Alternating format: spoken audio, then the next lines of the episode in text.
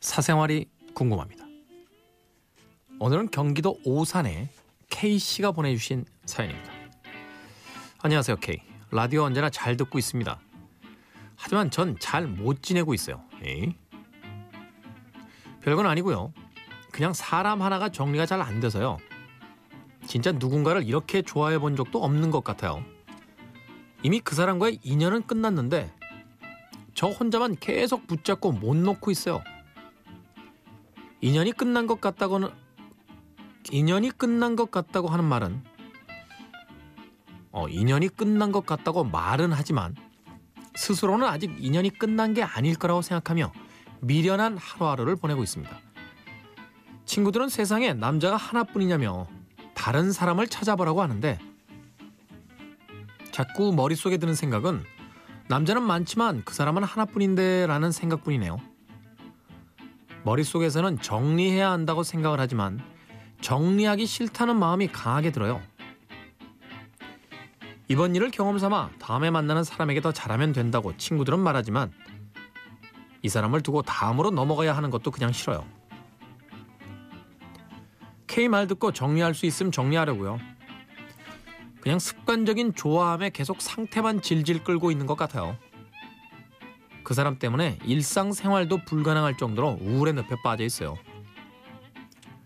저를 이렇게 힘들게 하는 사람은 이쯤에서 그만두는 게 맞는 거겠죠? 그럼 전 이 마음을 어떻게 정리해야 할까요? 경기도 오산의 K씨. 글쎄요, 뭐 친구들이 정리하라고 해서 정리할 건 아니지만 일상생활도 불가능할 만큼 우울하다. 몸도 마음도 굉장히 많이 상하셨을 것 같은데요.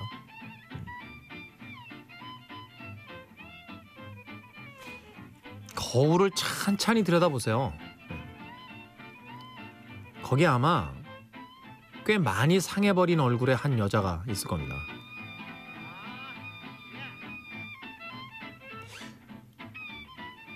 별로 보고 싶지 않은 얼굴이잖아요.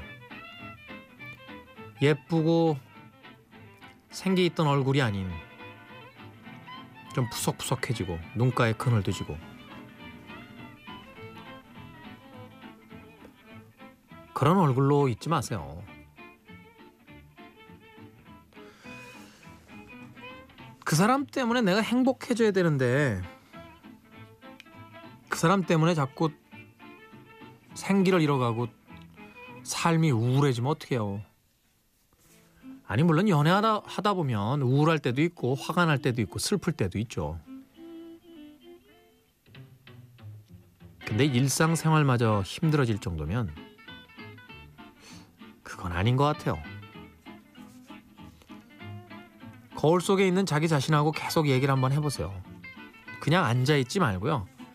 거울 속의 얼굴을 이렇게 들여다보면서 얘기를 하면 진짜 나하고 얘기하는 기분이 듭니다. 이걸 원한 거야? 이렇게 살고 싶은 거야? 그 사람을 정말 사랑해? 널 이렇게 힘들게 하는데? 뭐 이런 이야기를 좀 나눠보는 건 어떨까요? 결정은 본인이 하는 겁니다.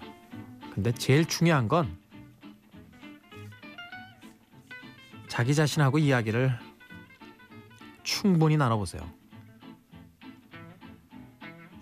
뭔가 나만의 대답을 찾을 수 있을 겁니다.